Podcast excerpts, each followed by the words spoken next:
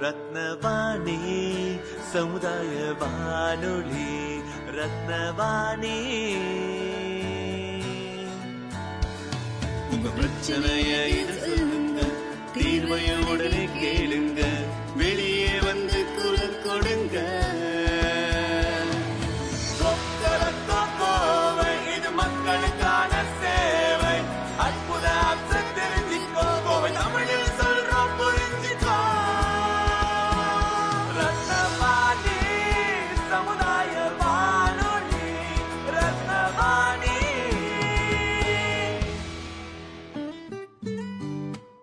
ரத்னவாணி தொண்ணூறு புள்ளி எட்டு சமுதாய வானொலி ஒலிபரப்பு கோவை ஈச்சனாரி ரத்தினம் கல்லூரி வளாகத்தில் இருந்து ஒலிபரப்பாகிறது.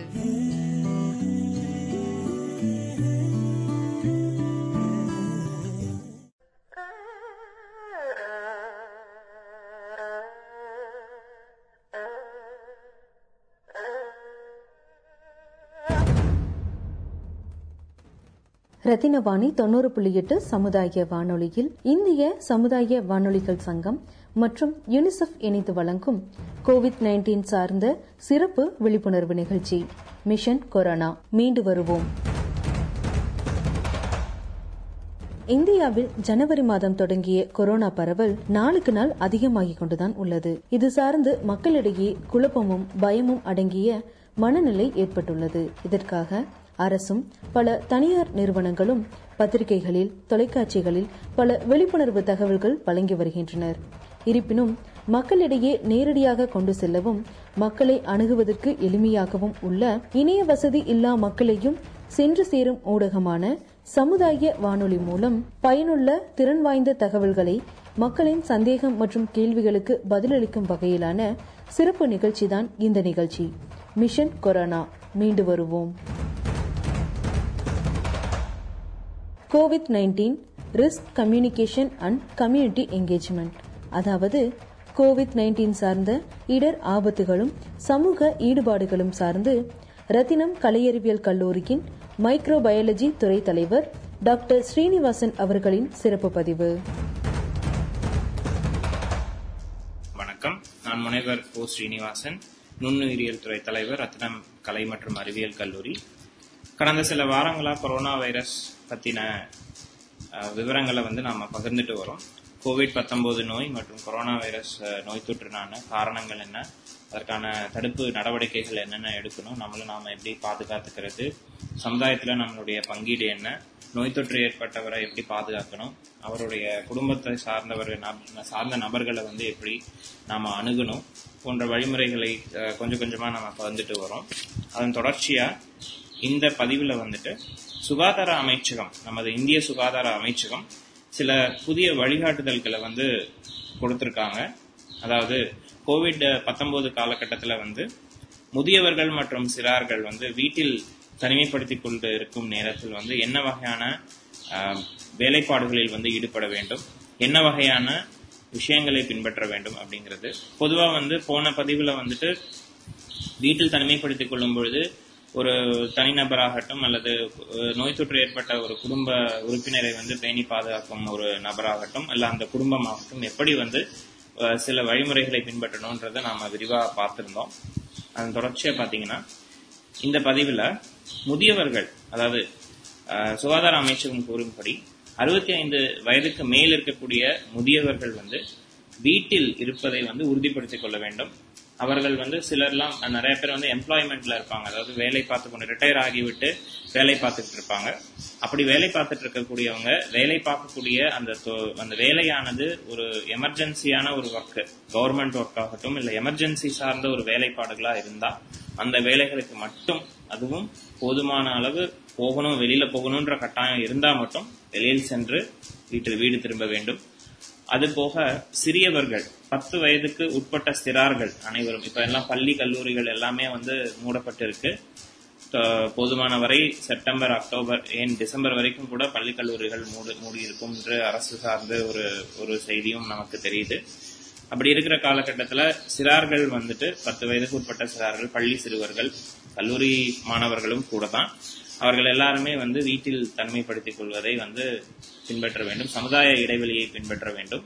வெளியில வந்து அடிக்கடி வண்டிகள்ல வந்துட்டு கடைக்கு போறேன் நான் வந்து வீட்டில் இந்த வேலை கொடுத்துட்டாங்க அந்த வேலை கொடுத்துட்டாங்க நான் போறேன் அப்படிங்கிற மாதிரி வெளியில அடிக்கடி செல்வதை தவிர்க்க வேண்டும்.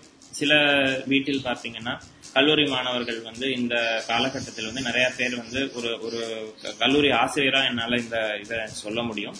நிறைய மாணவர்கள் வந்து வீட்டில் வந்து கல்லூரி மாணவர்கள் வந்து வீட்டில் இருந்தபடியே வந்து ஒர்க் ஃப்ரம் ஹோம் அப்படின்னு சொல்லிட்டு பார்ட் டைம் ஜாப்ஸ் நிறைய பேர் செய்கிறாங்க ஆன்லைன்ல பார்ட் டைம் ஜாப் செய்கிறாங்க சிலர் வந்து வெளியில வந்து கடைகளில் வந்து வேலைக்கு செல்லவும் ஆரம்பித்து விட்டார்கள்.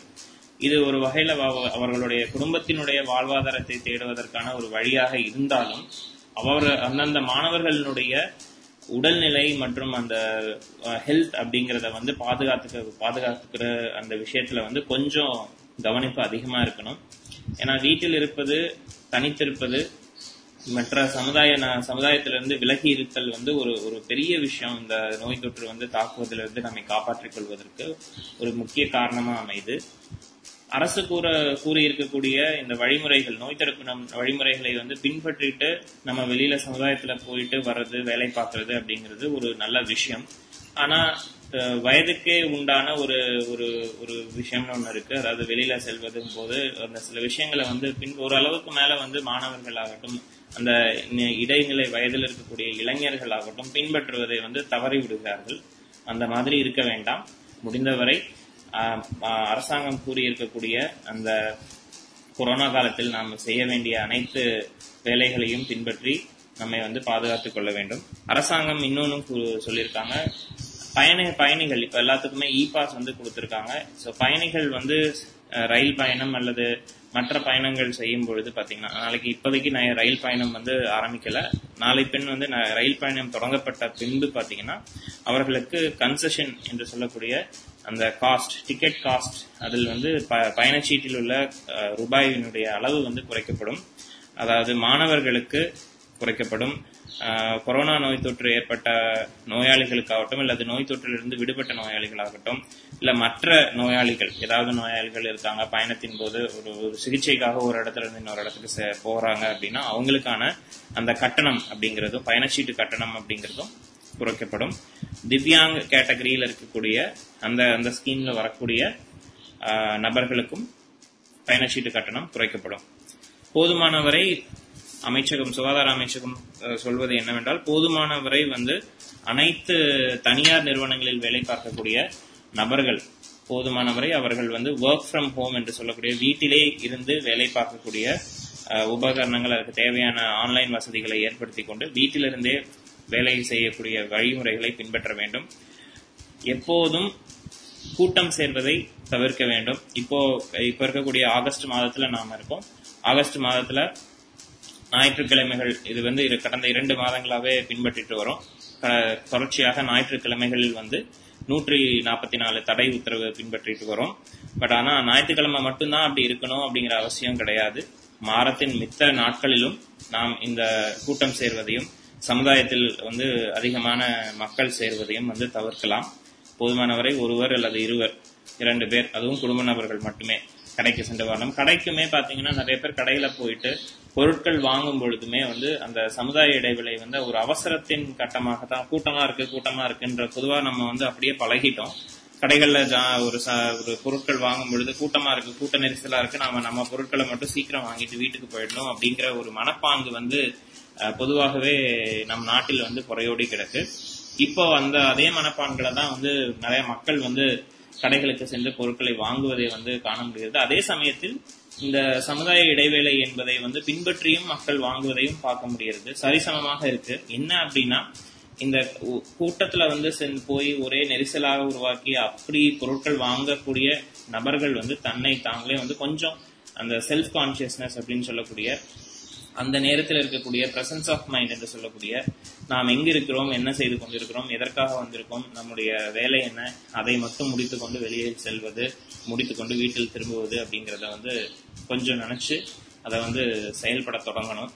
கூட்டத்தில் வந்து போவது இல்லை கூட சீக்கிரமா எனக்கு மட்டும் என்னோட பொருளை கொடுங்கன்னு சொல்லி அந்த கடை நிர்வாகியை வந்து ஊக்குவிப்பது அந்த மாதிரி செய்யாம வரிசையில் நின்று எந்த நேரம் ஆனாலும் கொஞ்சம் விலகி நின்று அனைவரிடமும் விலகி நின்று உங்களது பொருட்களை வாங்கிக்கொண்டு வீட்டில் வா வீட்டுக்கு வாருங்கள். வீட்டுக்கு வந்த பின்பு முக்கியமாக கை கால்களை நன்றாக சோப்பு வைத்து கழுவிவிட்டு முகக்கவசங்களையும் நன்றாக க- கழட்டி கழுவி விட்டு வீட்டினுள் பயன்படுத்த தொடங்குங்கள். காய்கறி மற்றும் எந்த எந்த அத்தியாவசிய பொருட்களை நீங்கள் வாங்கினாலும் வீட்டில் கொண்டு வந்த பின்பு சற்றே வந்து சுடுதண்ணீரில் அலசி விட்டு பின்னர் பயன்படுத்துங்கள். இதெல்லாம் சின்ன சின்ன விஷயங்கள் தான். ஆனால் அந்த விஷயங்களை வந்து நம்ம ஒரு ஒரு முறையில் இரு முறை வந்து பின்பற்றிட்டு மூணாவது முறை வரும்போது என்னத்த பெருசா அப்படின்னு சொல்லிட்டு நம்ம பின்பற்றது கிடையாது. அந்த மாதிரி இல்லாமல் தொடர்ச்சியாக பின்பற்றி வந்தோமே ஆனால் நம்முடைய அந்த நோய் தொற்று நமக்கு அந்த நோய் தொற்று ஏற்படுவதற்கான காரணங்கள் வந்து குறையும். நமக்கு வந்து அந்த நோய் தொற்று வர்றது நம்ம வந்து ஒரு நடுநிலை வயது உள்ளவராக இருக்கலாம். நமக்கு அந்த நோய் தொற்று வந்தாலும் அது பெரிய பாதிப்பை ஏற்படுத்தாமலும் இருக்கலாம். ஆனால் நமது குடும்பத்தில் இருக்கக்கூடிய நபர்களை நாம் நினைத்து பார்க்க வேண்டும்.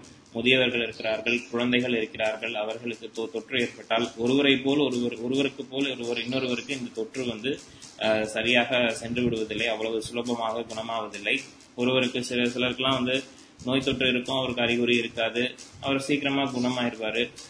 இப்போ ஆய்வு ஆய்வுல பாத்தீங்கன்னா அவருக்கு பாசிட்டிவ்னு வரும். பாசிட்டிவ்னு வரவங்க எல்லாருக்குமே வந்து அதிகப்படியான வைரஸ் தொற்று இருப்பது என்பது இல்லை. அவருக்கான அந்த வைரஸினுடைய அளவு வைரஸ் கிருமிகளுடைய உடம்பில் இருக்கக்கூடிய அளவு அதாவது வைரஸ் டைட்டர் வேல்யூ அப்படின்னு சொல்லுவாங்க.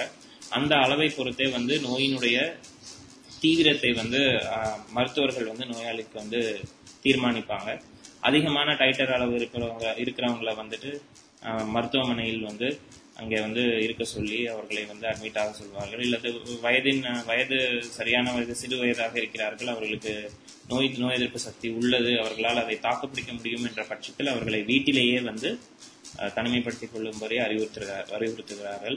ஆனால் முதியவர்களாக இருக்கும் பட்சத்தில் அல்லது குழந்தைகளாக இருக்கும் பட்சத்தில் மருத்துவர்கள் இப்போது இருக்கக்கூடிய நிலைமையில் வந்து வாய்ப்புகளை எடுப்பதே கிடையாது அவர்கள் தே- தேர்வு செய்வதே கிடையாது. உடனடியாக மருத்துவமனைக்கு கொரோனா வார்டுகளுக்கு மாற்றியமைக்கப்பட்ட மருத்துவ நிலையங்களில் வந்து அவர்களை அட்மிட் செய்யுமாறு அறிவுறுத்துகிறார்கள்.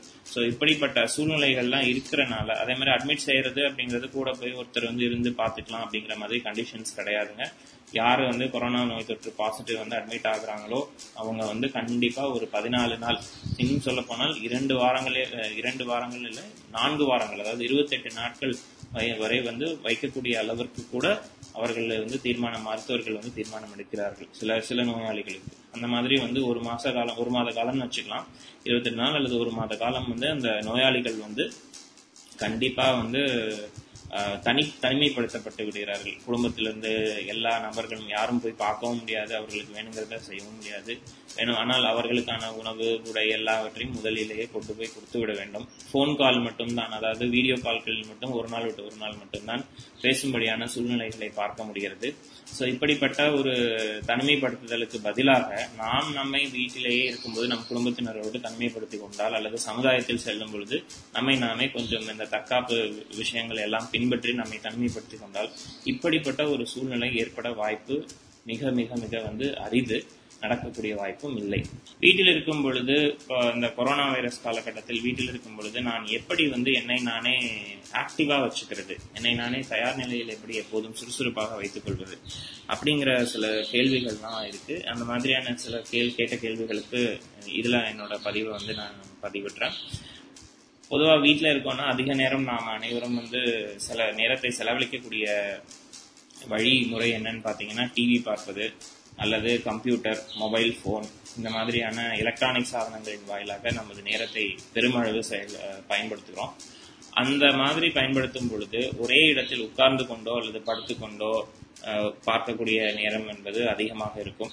அப்படி பார்க்கக்கூடிய ஒரு நேரம் இருக்குமே ஆனால் அதில் வந்து ஒரு அரை மணி நேரம் குறைந்தபட்சம் இருபதுலேருந்து முப்பது நிமிடங்களுக்கு ஒரு முறை எழுந்து நடப்பது கை கால்களை நீட்டி ச- என்ன சொல்வது அசதி குறிப்பதுன்பாங்க கொஞ்சம் நீட்டி கொடுப்பது விரல்களுக்கு சற்றே அசைவு கொடுப்பது அல்லது வீட்டின் உட்புறத்திலேயே வந்து நடந்து கொடுப்பது படிக்கட்டு இருந்தது. ஒருவேளை நீங்க மேல் மாடியில் இருந்தீங்க அப்படின்னா கீழே மேலேன்னு படிக்கட்டில் ஒரு ஒரு ஒரு ரெண்டு நிமிஷம் ஏறி இறங்குவது.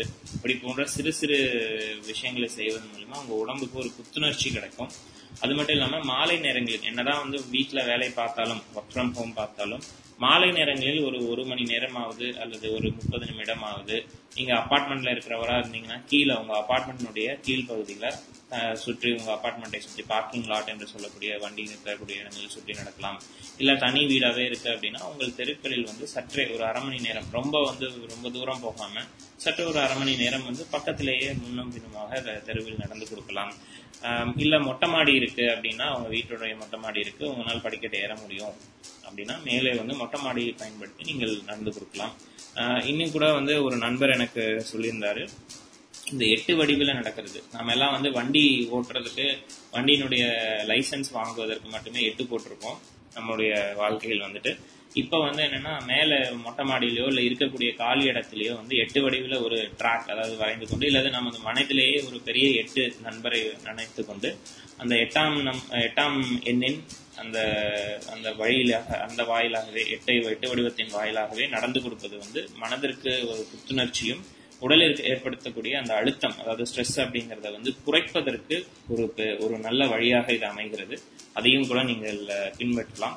சிம்பிளா இது எதுவுமே பண்ண முடியல. ரொம்ப வயசானவங்க அப்படின்னா வந்துட்டு ஒரு சிம்பிளா வந்து அவங்க எந்திரிச்சு நின்று உட்கார்ந்து இருக்கக்கூடிய இடத்தை விட்டு எழுந்து நின்று கை கால்களை வந்து நீட்டி பின்னர் வந்து கொஞ்சம் ஆசுவாசப்படுத்தி கொண்டு தண்ணீர் குடித்து விட்டு ஒரு அரை மணி நேரத்துக்கு ஒருக்க நான் தண்ணீர் குடிக்கணுமா? இல்ல. முடிந்தவரை ஒரு மணி நேரத்துக்கு ஒரு முறை ஒரு ஒரு ஒரு கிளாஸ் டம்ளர் ஒரு ஒரு ஒரு குவளை தண்ணீராவது குடித்து விட்டு பின்னர் அமர்வது ஒரு ந- ஒரு நல்ல விஷயம். உடம்புக்கு உடம்பும் வந்து கொஞ்சம் தெம்பாக இருக்கும். அதே போல் வந்து ஒருவருடைய மனது சார்ந்த விஷயங்களை வந்து எப்படி இந்த காலகட்டத்தில் பெருந்தொற்று காலகட்டத்தில் நாம் பே- பாதுகாத்துக் கொள்ள வேண்டும்? இது வந்து ஒரு கஷ்டமான நேரம் தான் கொரோனா நோய் தொற்று பெருந்தொற்று என்பது ஒரு கஷ்டமான நேரம் தான் ஒருவருடைய உடல் ரீதியாகவும் மன ரீதியாகவும் அவருடைய அவருடைய அந்த ஹெல்த் என்பதை வந்து பாதுகாத்துக் கொள்ள வேண்டும்.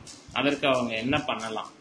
ஒரு விஷயம் நீங்க புரிஞ்சுக்கணும். இந்த பெருந்தொற்று அப்படிங்கிறது முதல் தடவை வந்து இந்த உலகம் சந்திப்பது கிடையாது. நமக்கு நம்முடைய வாழ்நாளில் இந்த பெருந்தொற்று வந்து முதல் முறை. பல இளைஞர்களுக்கு பல நடுநிலை வயது உள்ளவர்களுக்கு இது பெரு இது முதல் முதலாவது பெருந்தொற்று அவர்களுடைய வாழ்க்கையில். ஆனால் நம்முடைய தாத்தா பாட்டிகளுக்கோ ஈவன் நம்ம நம்மளுடைய அப்பா அம்மாக்களுக்கோ இந்த மாதிரியான ஒரு பெருந்தொற்று வந்து ஏற்கனவே அவர்களுடைய வாழ்நாளில் சந்தித்திருப்பார்கள். அது மட்டும் இல்லாமல் உலக அளவில் அப்படின்னா குறைந்தபட்சம் ஒரு ஐம்பது வருடத்திற்கு ஒரு முறை இந்த மாதிரியான பெருந்தொற்று வருவது சாதாரணமான ஒரு விஷயமாகத்தான் இருக்கிறது. அதில் நிறைய பேர் இறந்தும் போயிருக்கிறார்கள். இன்னும் கூட சொல்ல போனால் இதற்கு முன்னே வந்த பிளேக் நோய் போன்ற உலக உலக வேர்ல்டு வார் என்று சொல்லக்கூடிய அந்த காலகட்டங்களில் வந்த பெருந்தொற்றுகளினால் வந்து பல பேர் இதைவிட கொரோனாவை விட பல பேர் வந்து தாக்கத்தினால் வந்து இறந்திருக்கிறார்கள்.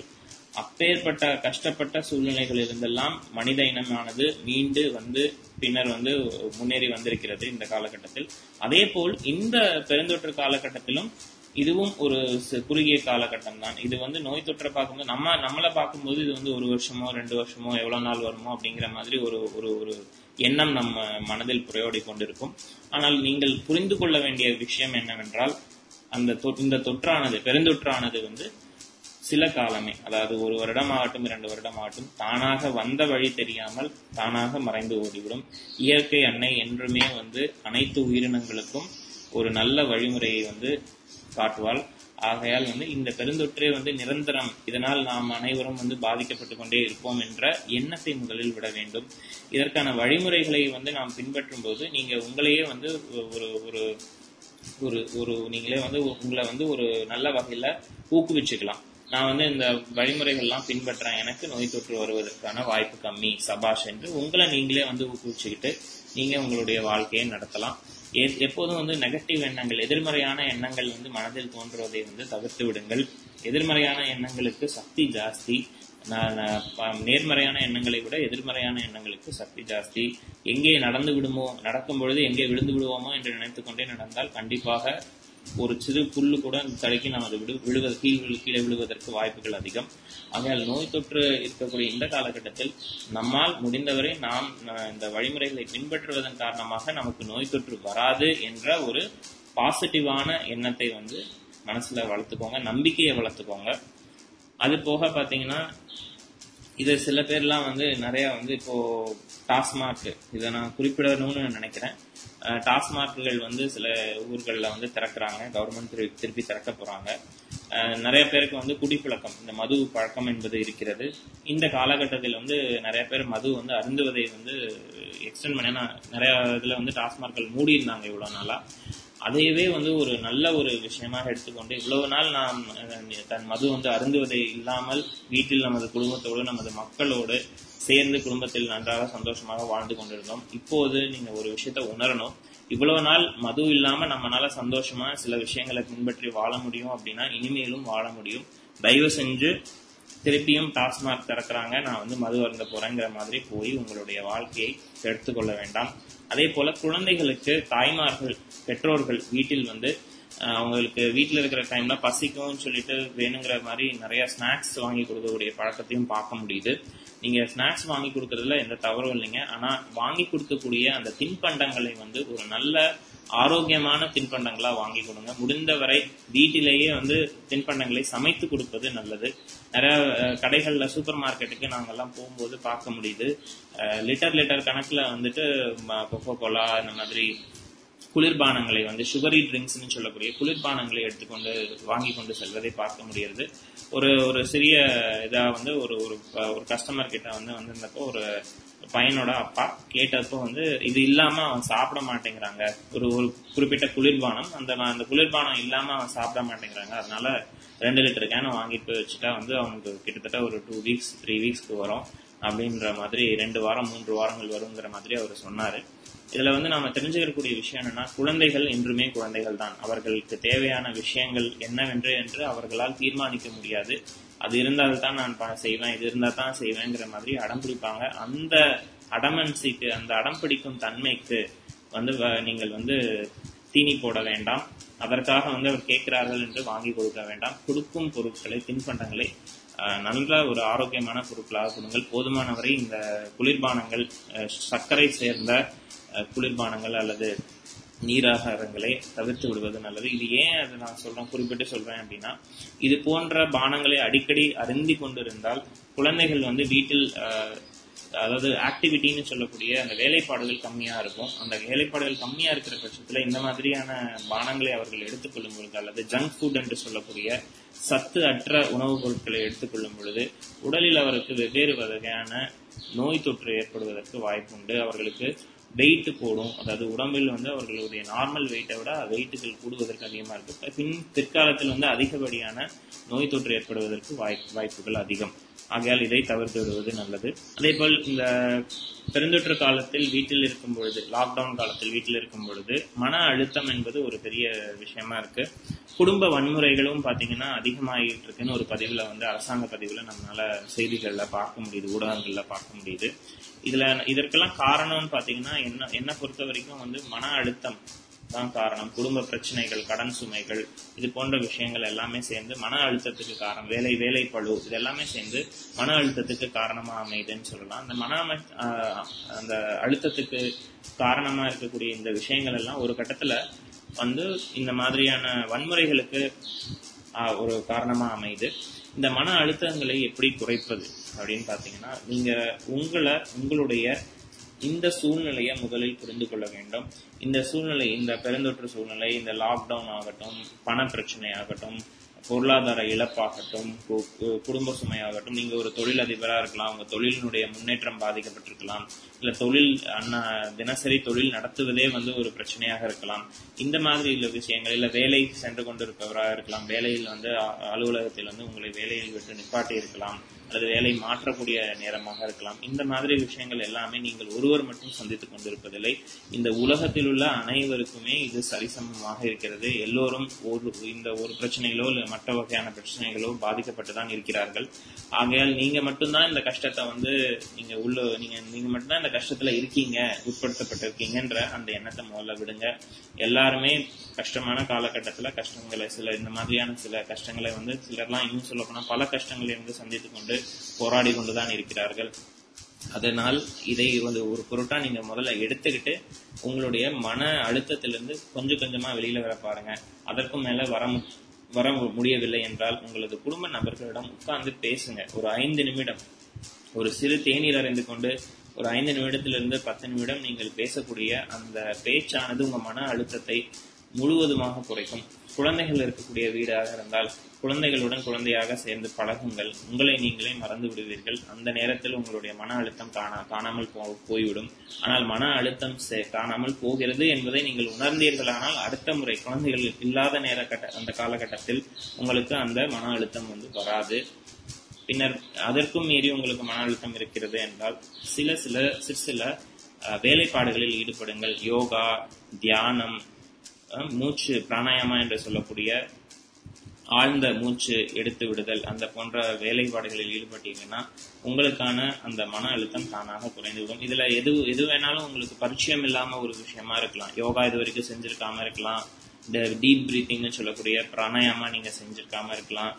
இல்ல நீங்க வேற மற்ற எக்ஸசைஸ் பயிற்சிகளில் கூட ஈடுபட்டப்படாமல் இருந்திருக்கலாம் இதுவரை. ஆனால் இப்போ இப்போ இருக்கக்கூடிய இந்த காலகட்டத்துல இதை ஒரு வாய்ப்பா நினைச்சுக்கோங்க இதெல்லாம் வந்து ஒரு ஆரோக்கியமான வா- வாழ்க்கையை வாழ்வதற்கான ஒரு வழிமுறை. இந்த வழிமுறைகளை ஒன்று அல்லது இரண்டு வழி வழிமுறைகளை நீங்கள் பின்பற்றி நீங்கள் வாழலாம். அதுல ஒரு தவறும் கிடையாது. இதை ஒரு வாய்ப்பா எடுத்துக்கிட்டு இப்ப இருந்து நீங்க அதை வந்து ஒரு பழக்கமாக மாற்றிக்கொள்ள செயல் ஆரம்பிக்கலாம்.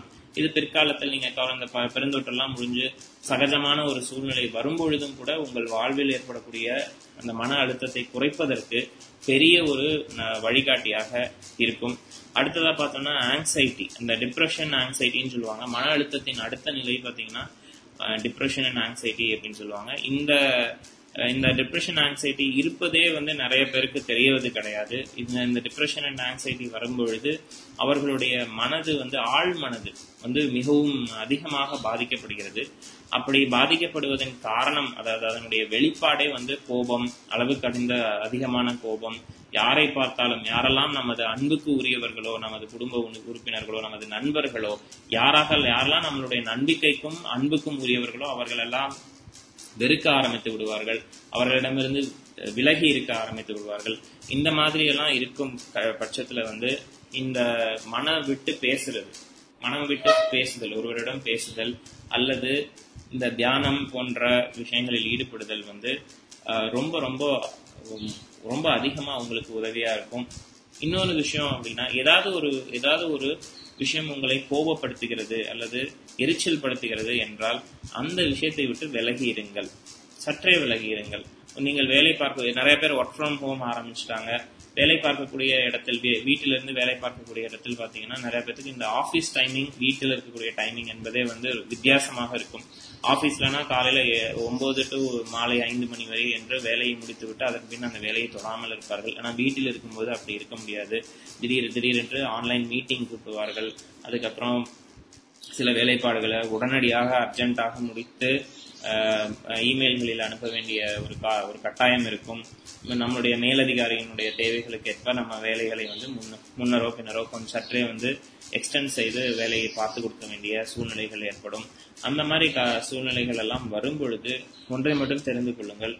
நாம் சம்பாதிப்பது வேலை செய்வது நாம் வாழ்வதற்கு. சரியா? நாம் கஷ்டப்படுவதற்கு அல்ல.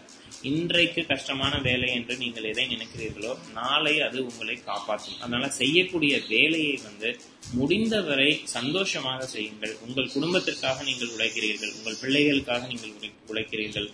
வருமானத்திற்காக உழைக்கிறீர்கள். வருமானம் என்பது நமது நமது வாழ்க்கைக்கான ஒரு வருமானமாக இருக்க வேண்டும். அதை வந்து மன ரீதியாக ஒரு ஒரு அழுத்தத்தை கொடுத்து அந்த அழுத்தத்தின் மூலியமாக உடல்நிலை குன்றி அந்த உடல்நிலை சரியில்லாத போகக்கூடிய காலகட்டத்தில் மருத்துவ செலவிற்காக பயன்படுத்துவதற்காக யாரும் சம்பாதிக்கவில்லை. ஆகையால் நீங்கள் சம்பாதிக்கக்கூடிய செய்யக்கூடிய வேலை சம்பாதிக்கக்கூடிய அந்த பொருளானது பணமானது உங்களுடைய வாழ்வாதாரத்துக்கும் குடும்பத்தினுடைய மகிழ்ச்சிகரமான செயல்களுக்கும் செய- போகும் வரை போகும் வகையில் இருக்கும் என்று ஒரு நம்பிக்கையை வளர்த்து கொண்டு வேலைகளை செய்யுங்கள். போதுமானவரை இந்த ஆங்ஸைட்டி டிப்ரெஷன் இதுக்கெல்லாம் வந்து நீங்கள் வைத்துக் கொள்ளணுன்ற அவசியமே கிடையாது. நிலை எந்த நிலையமாக இருந்தாலும் ஈவன் இந்த பெருந்தொற்று அப்படின்னு சொல்லக்கூடிய இந்த நிலை கூட மாறும் என்ற பட்சத்தில் உங்களுடைய வாழ்க்கையில் ஏற்படக்கூடிய கஷ்டங்கள் துயரங்கள் துன்பங்கள் இந்த காலகட்டத்தில் ஏற்பட்டிருக்கக்கூடிய இந்த வேலை பழுவினால் வந்த வந்த இந்த டென்ஷன் ஸ்ட்ரெஸ் இது எல்லாமே மாறும். இதை நம்புங்கள். நீங்கள் முதலில் நம்ப வேண்டும். முடிந்தவரை ஒரு வேலை ரொம்ப கஷ்டமா இருக்கு அப்படின்னா ஒரு பத்து நிமிஷம் அந்த வேலையை செய்வதை கொஞ்சம் நிறுத்திவிட்டு வேற ஏதாவது விஷயத்தில் மனதை ஈடுபடுத்தி கொண்டு பின்னர் ஒரு பாட்டு கேட்கலாம் அல்லது ஒரு தியானம். ஒரு பத்து நிமிஷத்துல அமைதியாக உங்கள் மூச்சை கவனிக்கலாம். மூச்சை உள்ளிழுப்பது வெளியே விடுவது அந்த வேலைப்பாடை கவனிக்கலாம். சற்றே வந்து உங்களுக்கு மனது வந்து ஒரு அமைதிப்படும். அதை அந்த அமைதி கிடைத்த பின்பு திரும்பி வந்து வேலைகளை ஆரம்பிக்கலாம். போதுமானவரை ஆஃபீஸில் ஆபீஸ்ல வேலை செய்யும் பொழுது அலுவலகத்தில் வேலை செய்யும் பொழுது எந்த நேரத்தை பின்பற்றுவோமோ அதே நேரத்தை இங்க வீட்டிலேயும் பின்பற்றுங்கள்.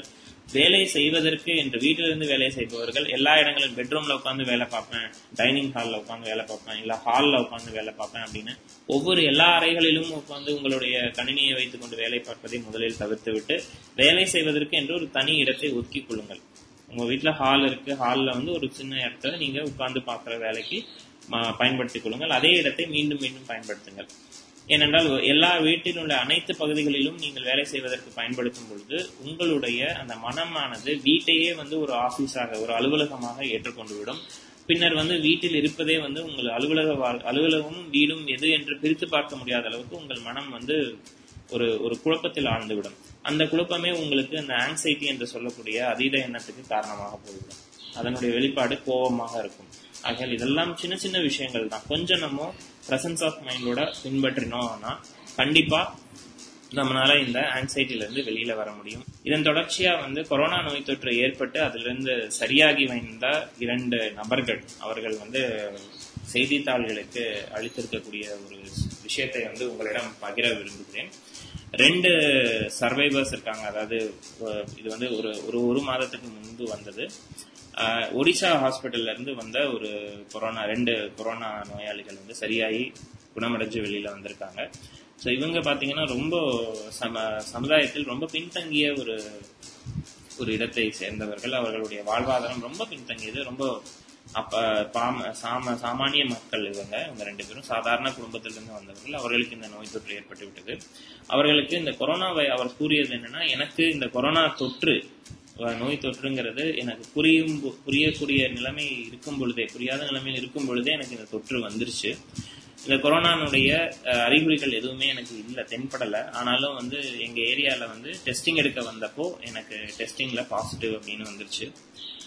என்ன வந்து மருத்துவமனைக்கு அழைச்சிட்டு போயிட்டாங்க. அழைச்சிட்டு போன நல்ல இரண்டாவது நாள்லயே பாசிட்டிவ்னு அவங்க சொல்லி என்ன நான் நல்லா தான் இருந்தேன் பாசிட்டிவ்னு சொல்லி டெஸ்ட்ல வந்து வந்ததுக்கு அப்புறம் இரண்டாவது நாள் நான் என்ன மருத்துவமனையில கொண்டு போய் இரண்டாவது நாள்ல எனக்கு அத்தனை அறிகுறிகளும் தென்பட ஆரம்பிச்சிருச்சு. எனக்கும் என்னுடைய நண்பருக்கும். எங்களால வந்து மூச்சு விடுவதில் மிக அதிகமான சிரமம் இருந்தது. உணவு எதுவுமே உட்கொள்ள முடியல. சுவாச கோளாறு இருந்தது. இது எல்லாத்துக்கும் வந்து வென்டிலேட்டர் வசதியோட வ- எனக்கு அரசு மருத்துவமனையில் எனக்கு ட்ரீட்மெண்ட் கொடுத்தாங்க. அந்த ட்ரீட்மெண்ட்டின் முடிவில் வந்து எங்களுக்கு கொஞ்சம் ஓரளவுக்கு வந்து எங்களால் சுவாசம் இருந்தது. அதிகப்படியான வறட்டு இருமல் இருந்து கொண்டே இருந்தது. கிட்டத்தட்ட ஒன்பது மணி நேரம் தொடர்ச்சியாக வந்து இருமிக்கொண்டே இருக்கக்கூடிய சூழ்நிலை இருந்தது. எங்க நாங்க இருமிக்கிட்டு இருக்கிறது பக்கத்தில் இருக்கக்கூடிய நோயாளிகளுக்கும் வந்து சங்கடமாக இருந்த ஒரு காலத்து காலகட்டமும் இருந்தது உண்டு ஆனால் எந்த ஒரு இதுலேயுமே அந்த நோயாளிகளோ அல்லது மருத்துவர்களோ எங்க மேல வந்து ஒரு ஒரு ஒரு ஒரு சங்கடங்களை காட்டவில்லை. எங்களை நன்றாக கவனித்துக் கொண்டார்கள். பதினைந்து நாள் பதினாறு நாள் ஆச்சு. கொஞ்சம் கொஞ்சமா காய்ச்சல் காய்ச்சலும் கூடவே இருந்தது. அதிகப்படியான காய்ச்சல் இருந்தது. காய்ச்சல் கொஞ்சம் கொஞ்சமா குறைய ஆரம்பிச்சது. இருமலும் குறைய ஆரம்பிச்சது. உணவு உட்கொள்ள முடிஞ்சது கொஞ்சம் கொஞ்சமா. அந்த நோய் தொற்று இருக்கக்கூடிய காலகட்டத்தில் இருமி கொண்டே இருக்கக்கூடிய காலகட்டத்திலையும் எங்களுக்கு சத்தான உணவுகளை வந்து அந்த மருத்துவமனையில் எங்களுக்கு கொடுத்தாங்க. அரசு மருத்துவமனை தான் அதில் தான் எங்களுக்கு கொடுத்தாங்க. எங்களை என்னை என்னை எங்களை பா- பார்த்து கொண்ட செவிலியர்கள் எங்கள் என்னுடைய தாய் தந்தையை விட ஒரு படி மேலாகவே என்னுடைய செவிலியர்கள் எங்கள் வார்டில் இருந்த செவிலியர்கள் ஒரு ஐந்து பேர் எங்களை வந்து கவனித்துக் கொண்டார்கள். அவர்கள் எல்லாம் எவ்வளவு சமுதாயத்தில் எவ்வளவு முக்கியத்துவம் வாய்ந்தவர்கள் எவ்வளவு ஒரு உன்னதமான பணியை செய்கிறார்கள் என்பது நாங்கள் அங்கேருந்து வெளியில் வெளியில வந்ததுக்கு அப்புறம் தான் தெரிஞ்சது. வாழும் தெய்வங்களாக அவங்களெல்லாம் நாங்க கருதுறோம் அப்படின்னு சொல்லியிருக்காரு. வீட்டுக்கு வந்ததுக்கு அப்புறமும் வந்து எங்களுக்கு அந்த அந்த அறிகுறியானது முழுசா நெகட்டிவ்னு சொல்லிட்டாங்க. வீட்டுக்கு வந்துட்டோம். ஆனா அந்த அறிகுறி அந்த நோய் தாக்கம் நோயினுடைய தாக்கம் வந்து ஒரு பத்து பதினைந்து நாட்களுக்கு எங்களுக்கு உடம்பை விட்டு போகவில்லை. உடலில் உள்ள அசதி அப்படியே இருந்தது. உணவு முன்னர் போல் எங்களால் உட்கொள்ள முடியவில்லை. கொடுத்த அளவான உணவு என்ன நாங்கள் மருத்துவமனையில் எங்களுக்கு என்ன உணவு கொடுத்தார்களோ அந்த அதே போல் உணவை வந்து உண்ண சொல்லி அறிவுறுத்திருந்தாங்க மருத்துவர்கள். வீட்டில் வந்ததுக்கு அப்புறமும் அதே போல உணவு அருந்துவதற்கு நாங்கள் முற்பட்டோம். இதில் நாங்கள் இருந்த விஷயம் முக்கியமான விஷயம் அவர்கள் பகிர்ந்து கொண்ட விஷயம் என்னவென்றால் அவர்கள் மருத்துவமனையில் இருந்த காலகட்டத்தில் அவர்கள் இருந்த அந்த படுக்கையின் அருகே நாங்க போய் அட்மிட் ஆகி ஒரே நாள்ல அடுத்த ஒன்பது மணி நேரத்துல கிட்டத்தட்ட எட்டு பேர் அடுத்தடுத்து தவறினாங்க. அந்த நேரத்துல நானும் என் நண்பருக்கும் ரொம்ப பயந்து போயிட்டோம். ஆனா அந்த பயத்துக்கும் மேல மருத்துவர்கள் எங்களுக்கு ஒரு தெளிவான நம்பிக்கையை ஊட்டினாங்க. இல்ல எல்லாரும் போல அவங்கள மாதிரி நீங்களும் ஆவீங்கிற எண்ணத்தை விடுங்க. உங்களுக்கு நல்லது நடக்கும். நீங்கள் ஒவ்வொருவருக்கும் ஒவ்வொரு மாதிரியான உடல் அமைப்பு இருக்கும். அதனால் உங்களுடைய உடலுக்கு எதுவும் ஆகாது என்பதை நீங்கள் முதல்ல நம்புங்க. அப்படின்ற மாதிரி தைரியம் மருத்துவர்களும் செவிலர்களும் எங்களுக்கு தைரியம் கூறினார்கள் அறிவுரை கூறினார்கள். இருந்தாலும் மனதிற்குள்ளே கொஞ்சம் அதிகமாக பயம் இருந்தது. ஏன்னா இதெல்லாம் எங்களுக்கு புதுசு பரிச்சயம் இல்லாத ஒரு விஷயம். ஆனா ஒ- ஒரு நாள் இரண்டு நாள் போச்சு மூன்று நாள் போச்சு தினமும் வந்து இறப்பவர்களை பா- பார்த்து பார்த்து ஒரு வகையான மன அழுத்தம் இருந்தாலும் அவ மருத்துவர்களும் செவிலியர்களும் கூட இருக்கிறார்கள் நம்மளை காப்பாற்றி விடுவார்கள் என்ற நம்பிக்கை இருந்தது. அப்பதான் வந்து என்னை பார்த்துக்கிட்ட செவிலியர் சொன்னாங்க நாங்க உங்களை கவனிச்சு நீங்க சரியாவீங்கிறத விட நீங்க உங்களை சரிப்படுத்திக்குவீங்கன்ற எண்ணத்தை முதல்ல வளர்த்துக்கோங்க. நாங்க செய்யக்கூடிய வேலை வந்து உங்களை பேணி பேணி பாதுகாப்பது மட்டும்தான். உங்களுடைய உடல் மேலே சரியாகி வருவது என்பது உங்களுடைய தன்னம்பிக்கையினால் மட்டுமே இருக்கும் என்பதை ஆணித்தரமாக எங்களுக்கு புரியும்படி விளங்கும்படி கூறினார்கள். அதன் பின் தான் எங்களுக்கு நம்பிக்கை என்பதே ஒரு அதிகபட்சமாக கிடைத்தது. அந்த ஒரு மன வலிமை வந்ததுக்கு அப்புறமா பாத்தீங்கன்னா எங்களால நோய் எங்க எங்கனாலேயே எங்க நோய் எங்களுடைய உடம்பே வந்து என்னுடைய அந்த நோயை வந்து போராடக்கூடிய அந்த தன்மையை என்னால உணர முடிஞ்சது. அதுக்கப்புறமா ஒரு பத்து பதினஞ்சு நாள்ல குணமாயிட்டோம். நானும் என் நண்பரும் இப்போ நன்றாக வேலை பார்த்து கொண்டிருக்கிறோம். வேலை பார்க்கும் இடத்தில் என்னென்ன பின்பற்ற வேண்டுமோ வழிமுறைகளை பின்பற்றி கொண்டுதான் வேலை பார்க்கிறோம். எங்களால முடிஞ்ச வரை வார இறுதியில் வந்து எங்க எங்க ஏரியா மக்கள் எங்களுடைய வீட்டின் அருகே உள்ள மக்களுக்கு விழிப்புணர்வு கொடுக்குறோம். அவங்களுக்கான ஊட்டச்சத்து உள்ள உணவுகள் எப்படியெல்லாம் உண்ணணும் அப்படிங்கிறத கொடுக்குறோம். ஆகையால் இந்த நோய் தொற்று ஏற்பட்டவங்க என்ன தயவு செஞ்சு நம்பிக்கையை விடாதீங்க. நம்பிக்கையோடு இருங்கள். உங்களோட உங்களுடைய நம்பிக்கையும் உங்களுடைய குடும்பத்தினருடைய பிரார்த்தனைகளும் உங்களுடைய மருத்துவர்கள் உங்களுக்கு அளிக்கக்கூடிய சிகிச்சைகளும் கண்டிப்பாக உங்களை நோய் தொற்றிலிருந்து வெளியே கொண்டு விடும் அதனால் நம்பிக்கையும் மன வலிமையும் வளர்த்து கொண்டு இந்த பெருந்தொற்று காலத்தில் வழிமுறைகளையும் பின்பற்றி கொண்டு வாழ்வோமே ஆனால் இந்த நோய் தொற்றிலிருந்து கூடிய சீக்கிரம் நாம் வெளியில் வந்து விடுவோம். வாய்ப்புக்கு நன்றி கூறி விடைபெறுகிறேன். நன்றி வணக்கம். இந்த நிகழ்ச்சி குறித்து நேயர்களின் கருத்துக்கள் வரவேற்கப்படுகிறது. இந்த நிகழ்ச்சி குறித்து உங்களது கருத்துக்களையும் கோவிட் நைன்டீன் சார்ந்த உங்களது சந்தேகங்களையும் மற்றும் நீங்கள் சந்திக்கும் பிரச்சனைகளையும் ரத்தினவாணி சமுதாய வானொலியின் அலைபேசி எண்ணிற்கு எஸ்எம்எஸ் அல்லது வாட்ஸ்அப் மூலம் குறுஞ்செய்தியில் தெரிவிக்கலாம். உங்களது கேள்விக்கான பதில் அடுத்த பகுதியில் ஒலிபரப்பாகும். தொடர்பு கொள்ள வேண்டிய எண் ஏழு ஐந்து ஐந்து பூஜ்ஜியம் மூன்று ஒன்று இரண்டு நான்கு நான்கு நான்கு. தொடர்பு கொள்ள வேண்டிய எண் ஏழு ஐந்து ஐந்து பூஜ்ஜியம் மூன்று ஒன்று இரண்டு நான்கு நான்கு நான்கு. கோவிட் நைன்டீன் சார்ந்த சிறப்பு விழிப்புணர்வு நிகழ்ச்சி மிஷன் கொரோனா. மீண்டு வருவோம். தொடர்ந்து இணைந்திருங்கள். ரத்தினவாணி தொண்ணூறு புள்ளி எட்டு சமுதாய வானொலி. இது நம்ம ரேடியோ.